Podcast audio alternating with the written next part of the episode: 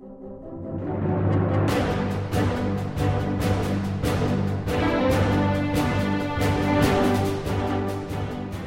to the Verse by Verse podcast, a ministry of the Friendship Congregational Bible Church.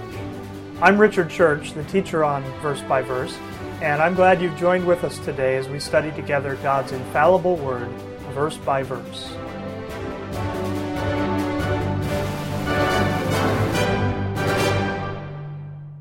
Last time we began to look at this passage here in 1 Corinthians chapter 14, and the instructions that Paul gives here regarding speaking in tongues. Verse 26, uh, he says, How is it then, brethren, when ye come together, every one of you hath a psalm, hath a doctrine, hath a tongue, hath a revelation, hath an interpretation?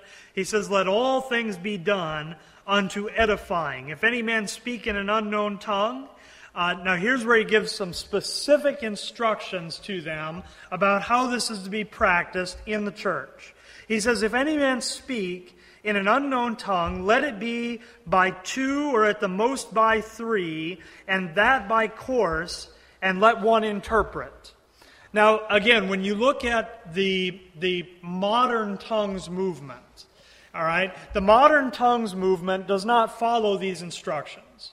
And the reason they don't follow these instructions is because these instructions would work when tongues was something that God was doing. And Paul's telling them here, you know, here's how to here's how to order that. If you have that gift of tongues, and you know, here's how you can you can control that and do it in an orderly fashion so that so that it can be an edifying thing. Right? Now the modern tongues movement can't follow these instructions because as we've seen the last couple of weeks, the gift of tongues is something that passed away. And so they, rather than trying to, to you know, control and order a gift of God, they're trying to work up something in themselves that God isn't doing today.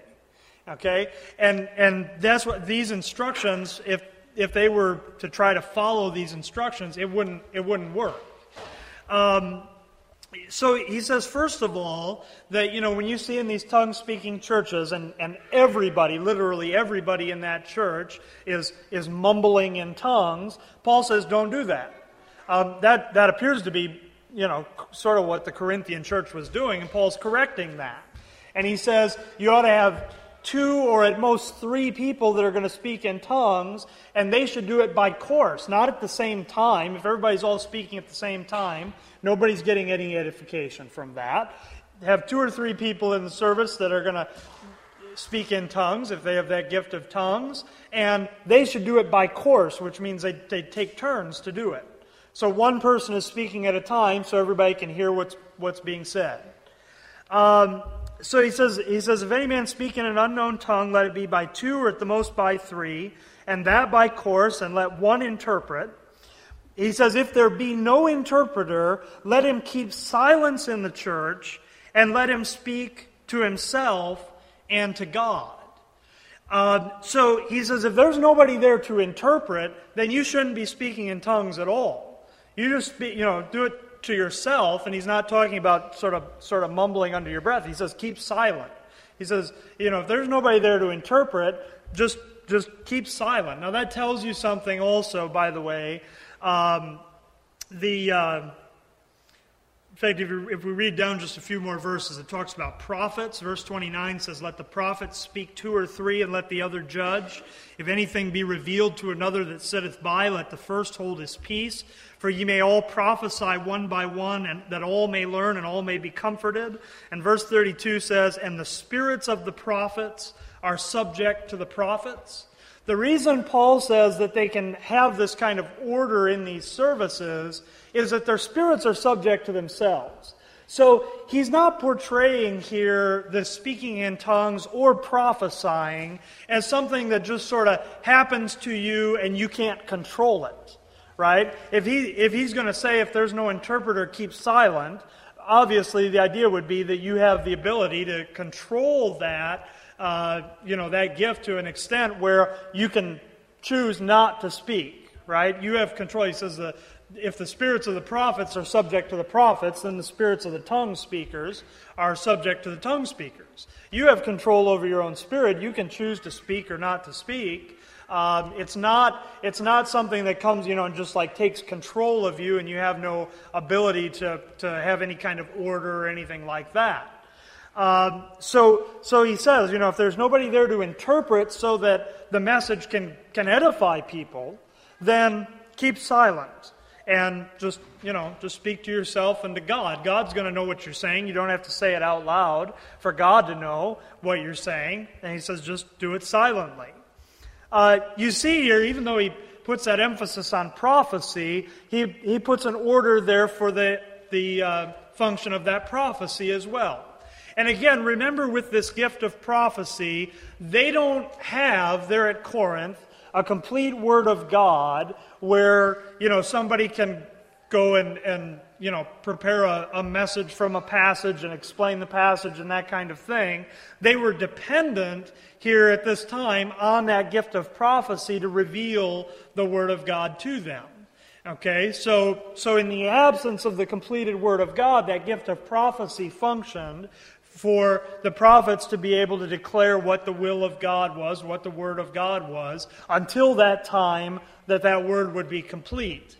And so, so what he says to the prophets as well is again, he says, let the prophets speak two or three and let the other judge. Instead of everybody all speaking at the same time, just like with the, with the tongue speakers, have two or three people speak and again, the idea is that one person would be speaking at a time, not just sort of this confusion that appears to have been taking place there at Corinth. Uh, in fact, you see it says in verse 30 if anything be revealed to another that sitteth by, let the first hold his peace. So that only one person is speaking. So, uh, you know, the, it tells the other prophets there that they can be judging what's being said to to confirm, you know, whether that lines up with what God is revealing to them. And if in the middle of one person talking, somebody else has some revelation from God, then the first one can hold his peace and, you know, let the other guy speak. So that there's understanding and there's order here in this service instead of the, what the picture you get of what was going on at Corinth is just sort of this confusion that was taking place with everybody talking and, and you know no real no real order to their service. And paul's trying to set some of those things in order. And again verse 32 that we or verse 31 says for ye may all prophesy one by one that all may learn and all may be comforted. And he says the spirits of the prophets are subject to the prophets. He says no, it's no excuse to say that you just don't have any control over this gift. He says your spirit is subject to you, and you can choose to, to you know, be quiet when it's appropriate to be quiet and to speak when it's appropriate to speak. Verse 33 For God is not the author of confusion, but of peace, as in all churches of the saints. This confusion that was going on at Corinth was not characteristic of God. It wasn't reflecting who God was. And these same kinds of things that Paul is setting in order here at Corinth, again, the, you know, if, if somebody really believed that tongue speaking was for today, they ought to be following these rules. But they don't because they can't work up the kind of, the kind of uh, emotion and the kind of uh, atmosphere to, to get people think that they're, to think that they're speaking in tongues with this kind of order that's given here. It's, the modern tongues movement is very dependent on a lot of different psychological techniques and things to sort of get people into this mindset to, to prepare them to think that you know God's going to do this thing with them, and uh, it wouldn't work under these under these rules. So always keep that in mind. God's not the author of confusion. God's the author of peace. And that's what ought to, what ought to uh, characterize when the saints are going to come together and, and worship the Lord and, and uh, fellowship together. It ought to not be that confusion that, that would be a mischaracterization of who God is, but it ought to reflect who God really is. Now, verse 34, here's another instruction. Uh, it says, Let your women keep silence in the churches. Now, is Paul saying that, you know, women shouldn't you know, once you walk into the, the church building, a, a woman can't talk or can't have a conversation. Um, you, you see, if you read the whole thing, he says, Let your women keep silence in the churches, for it is not permitted unto them to speak, but they are commanded to be under obedience, as also saith the law. It says, If they will learn anything, let them ask their husbands at home, for it is a shame for women to speak in the church. Now, the context here again is speaking in tongues and prophesying. All right? He, he's, not, he's not talking about just not being able to have a conversation in the in the church building, but he's talking about when the when the saints are gathered together, there's a there's a responsibility on the men to be the, the leaders in a in a congregation. And here, when it comes to speaking in tongues and prophesying, he doesn't say that there aren't any women that have the gift of tongues. There there certainly were. Um, He's not saying there weren't any women that had the gift of prophecy. But what he's saying is that when the church comes together, this order that's going to reflect who, who God is and reflect this, this peace and, and these things, he's saying that the women ought to be under subjection. The men ought to be leading in that church. Um, and, and that's the silence he's talking about. He's talking about in the context of speaking in tongues, of prophesying. Uh, he, says the other, he says the same thing uh, later in his epistles where he, he uh, talks about not suffering a woman to teach. Okay? And there is, a, there is an issue of the order there that God has put between men and women. God has set a, a general order that the man is the head of the woman. Uh, certainly in, you know, in marriage and, and in the home, God has set that order. And likewise, he, he's saying that the church shouldn't, it doesn't, it doesn't undo that natural order of the family. Um, now, if you think about the instruction that's given there, a lot of times people read it, people who want to be critical of the Word of God, they read it and they just make it about being a restriction on, on women, and there certainly is a restriction there, but it also places a responsibility on men. Um, when it says there about the, the women, if they'll learn anything, let them ask their husbands at home. Uh, it says, For it is a shame for women to speak in the church. That implies that husbands have a responsibility to be teaching their wives the Word of God, right? Uh, when, it, when it talks about the women keeping silent in the churches, that implies that men have a responsibility not to be silent in the churches. Okay? And, and again, here, when you compare this with the modern tongues movement, you'll find that many of those churches, if not the majority of those churches, are primarily led by women, not by men. Now, again, not following the order that's given here with, with regard to tongues when they were in effect. Okay?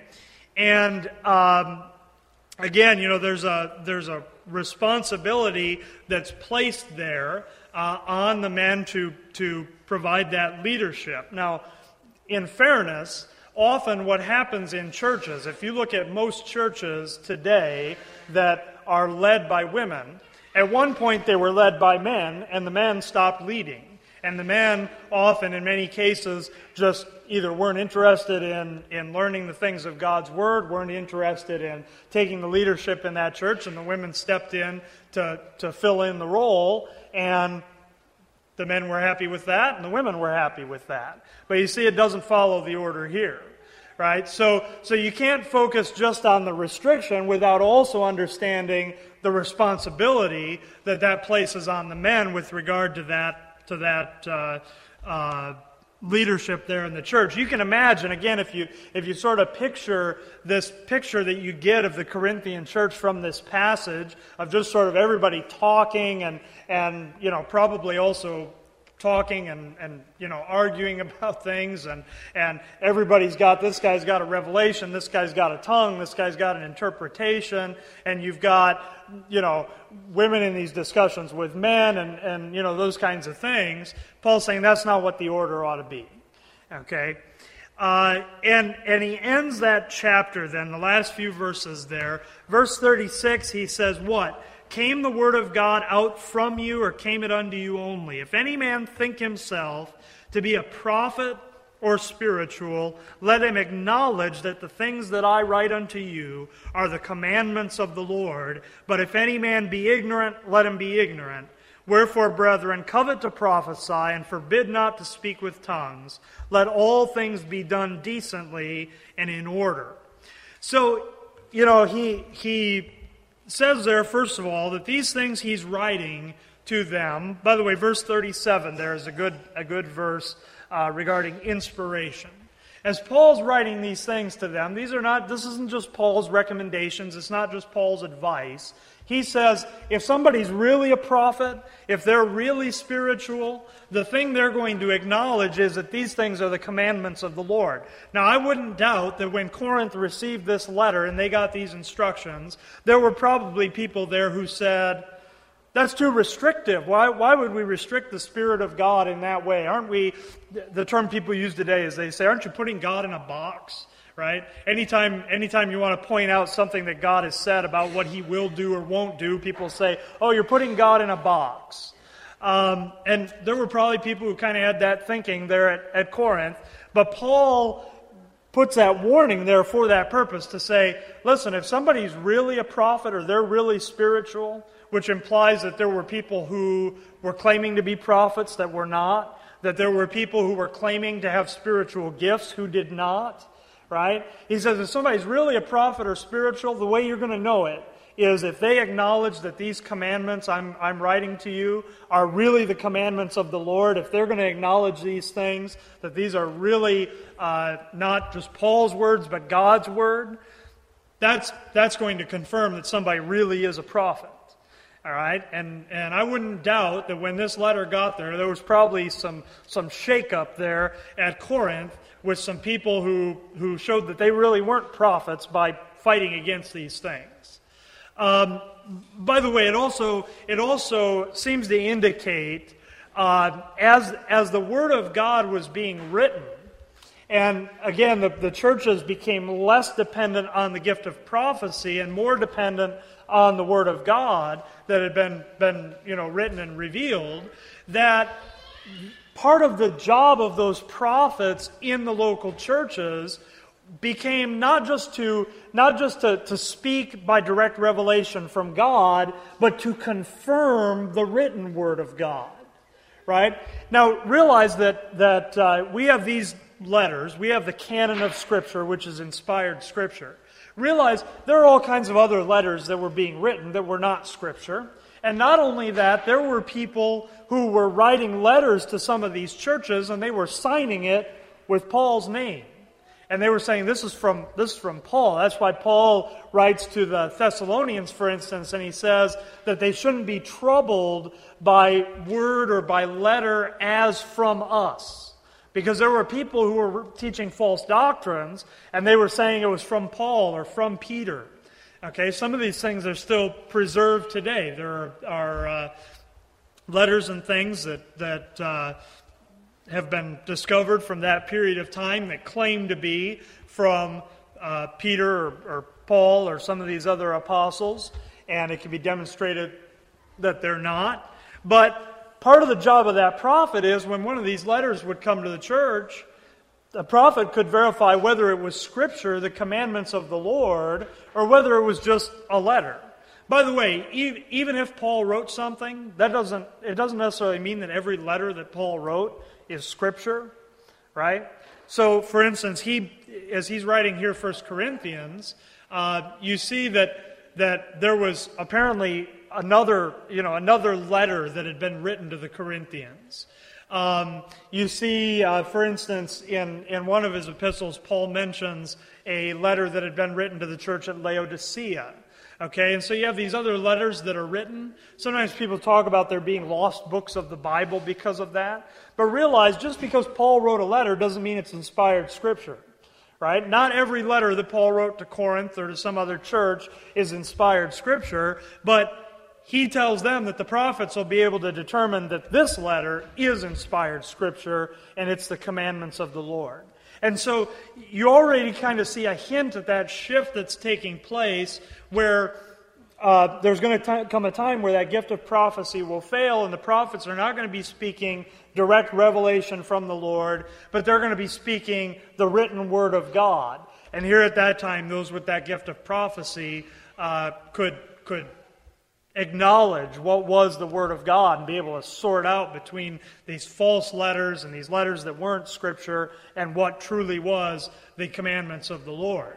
Uh, that's why, by the way, by the time you get out of that first century church, um, not not hundred percent of the churches, but the vast majority of the churches were using the same books of the New Testament. There were heretical churches that, that you know, were using other books and that kind of thing. But when finally, when hundreds of years later, when people sat down to say what's going to be the official canon of Scripture, the churches were already using all the same scripture anyway. It wasn't as if they decided what books were going to be in or, or, what books were going to be out. That had taken place all the way back in the first century when you had these prophets in the local churches that could acknowledge what scripture was the commandments of the Lord. And so Paul says there uh, that, that if somebody thinks himself to be a prophet or spiritual, he says, let him acknowledge that the things I write unto you are the commandments of the Lord. And he says, if any man be ignorant, let him be ignorant. Um, you know, if somebody's going to fight against these things, if somebody's going to claim that these are not from the Lord, let them go their way. Let them let them be ignorant and you know do whatever they're going to do. But he says in verse 39, Wherefore, brethren, covet to prophesy and forbid not to speak with tongues. Okay? Uh, obviously, if God is still here at this time, as Paul's writing to them, if God is still uh, working through this gift of tongues, you wouldn't, you wouldn't forbid to speak with tongues. Otherwise, you'd be for, forbidding somebody to exercise this gift from God. Right? So he says, don't forbid to speak with tongues. One of the things Paul knew about the Corinthians, by the way, is that the Corinthians, when you compare like 1 Corinthians and 2 Corinthians, Paul, some of the things that Paul wrote to the Corinthians in 1 Corinthians, telling them to do, by the time he writes to them in 2 Corinthians, they had kind of gone overboard in, in, you know, in doing what he told them to do, and he has to write back and say, okay, you know, kind of take it easy on these things.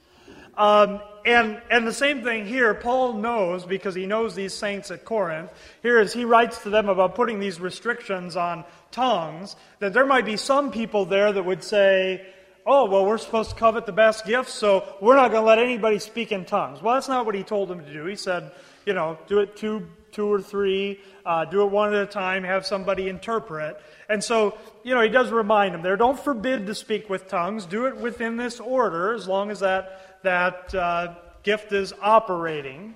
Um, but he says, covet to prophesy. Desire, he told them previously in the epistle, desire the best gifts. Okay? Now, again, none of that does away with what he wrote in the previous chapter. These instructions are for what was going on at the present then. In the previous chapter, he had told them there's going to come a time when those things are going to cease altogether. But until that time, he says, covet to prophesy. That's what's, going to, that's what's going to be the most edifying in the church. Don't forbid to speak in tongues, but he says, let all things be done decently and in order.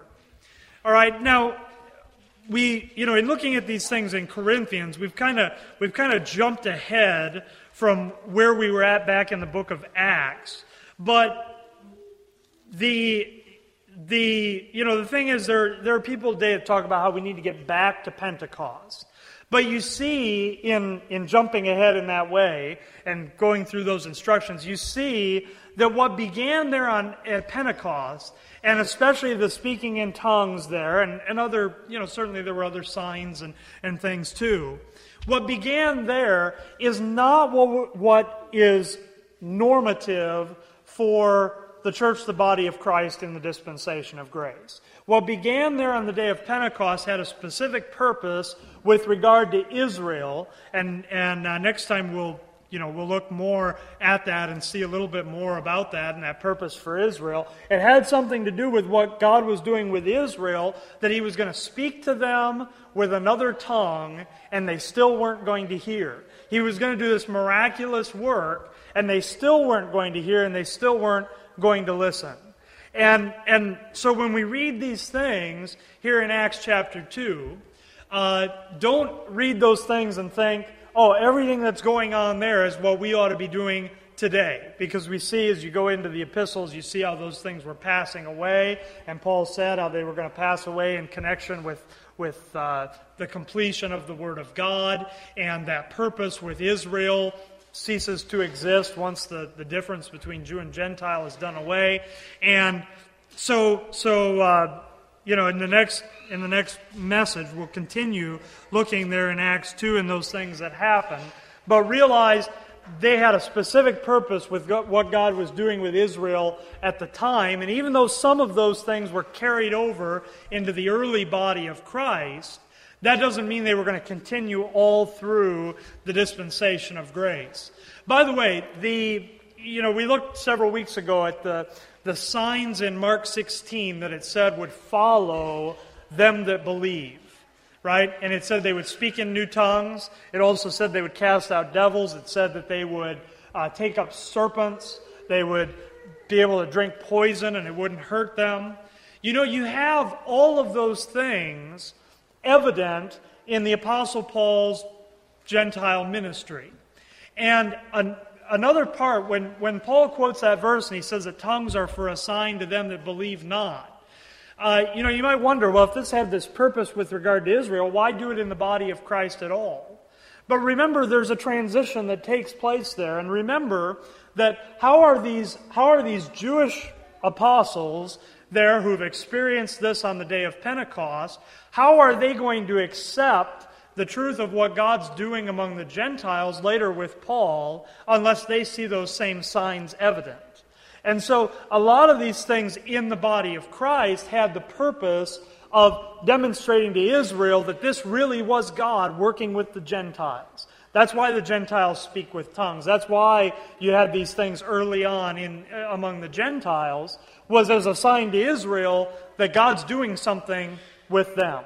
And, and that's something to watch for as we, you know, as we continue through the book of Acts uh, in these lessons, to, to watch for the part that those signs played in that, in that demonstration of what God was doing among the Gentiles. And that's where we're going to close for today.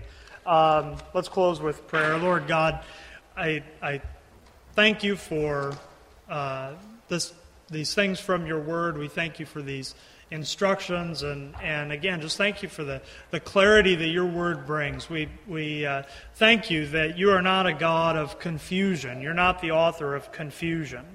And uh, that same order that we see in your word, that same order that you've evidenced in creation, that same order that you've, you've evidenced all, you know, all throughout uh, everything that you've revealed of yourself. We pray that that order would be evident among us, that it would be uh, evident in our own individual lives, and it would be evident among us uh, in, our, in our fellowship together and our, our worship of you. We thank you for the, the uh, truth of the gospel. Uh, thank you for the clarity of it as well. And, and pray that as your word in, in this passage we've been looking at emphasizes, uh, that understanding that we would seek as we share the gospel with those around us, that we would seek to, to uh, impart understanding with a focus on your word because we know that's where the power is.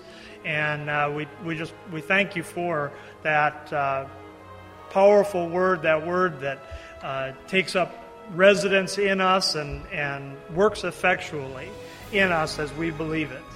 And uh, we thank you as well for the, the comfort of your word. Um, we thank you that, that uh, no, matter, no matter what circumstances we're going through in life, uh, we thank you for the, the hope and the peace that we find there in your word. We thank you in the name of our Lord and Savior, in Jesus' name. Amen.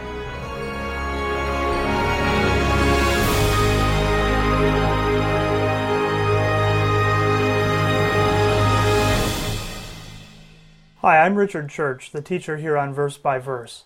I'm glad you've listened to our podcast today, and I would like to let you know that if you have any questions about anything you've heard here, you can contact me by email at richard at richardchurch.com or by telephone 608 339 9522. I also encourage you to check out our church website at www.friendshipbiblechurch.com. Thank you for joining us today, and our prayer is that this program would be a blessing to you in helping you to grow in your understanding of God's grace.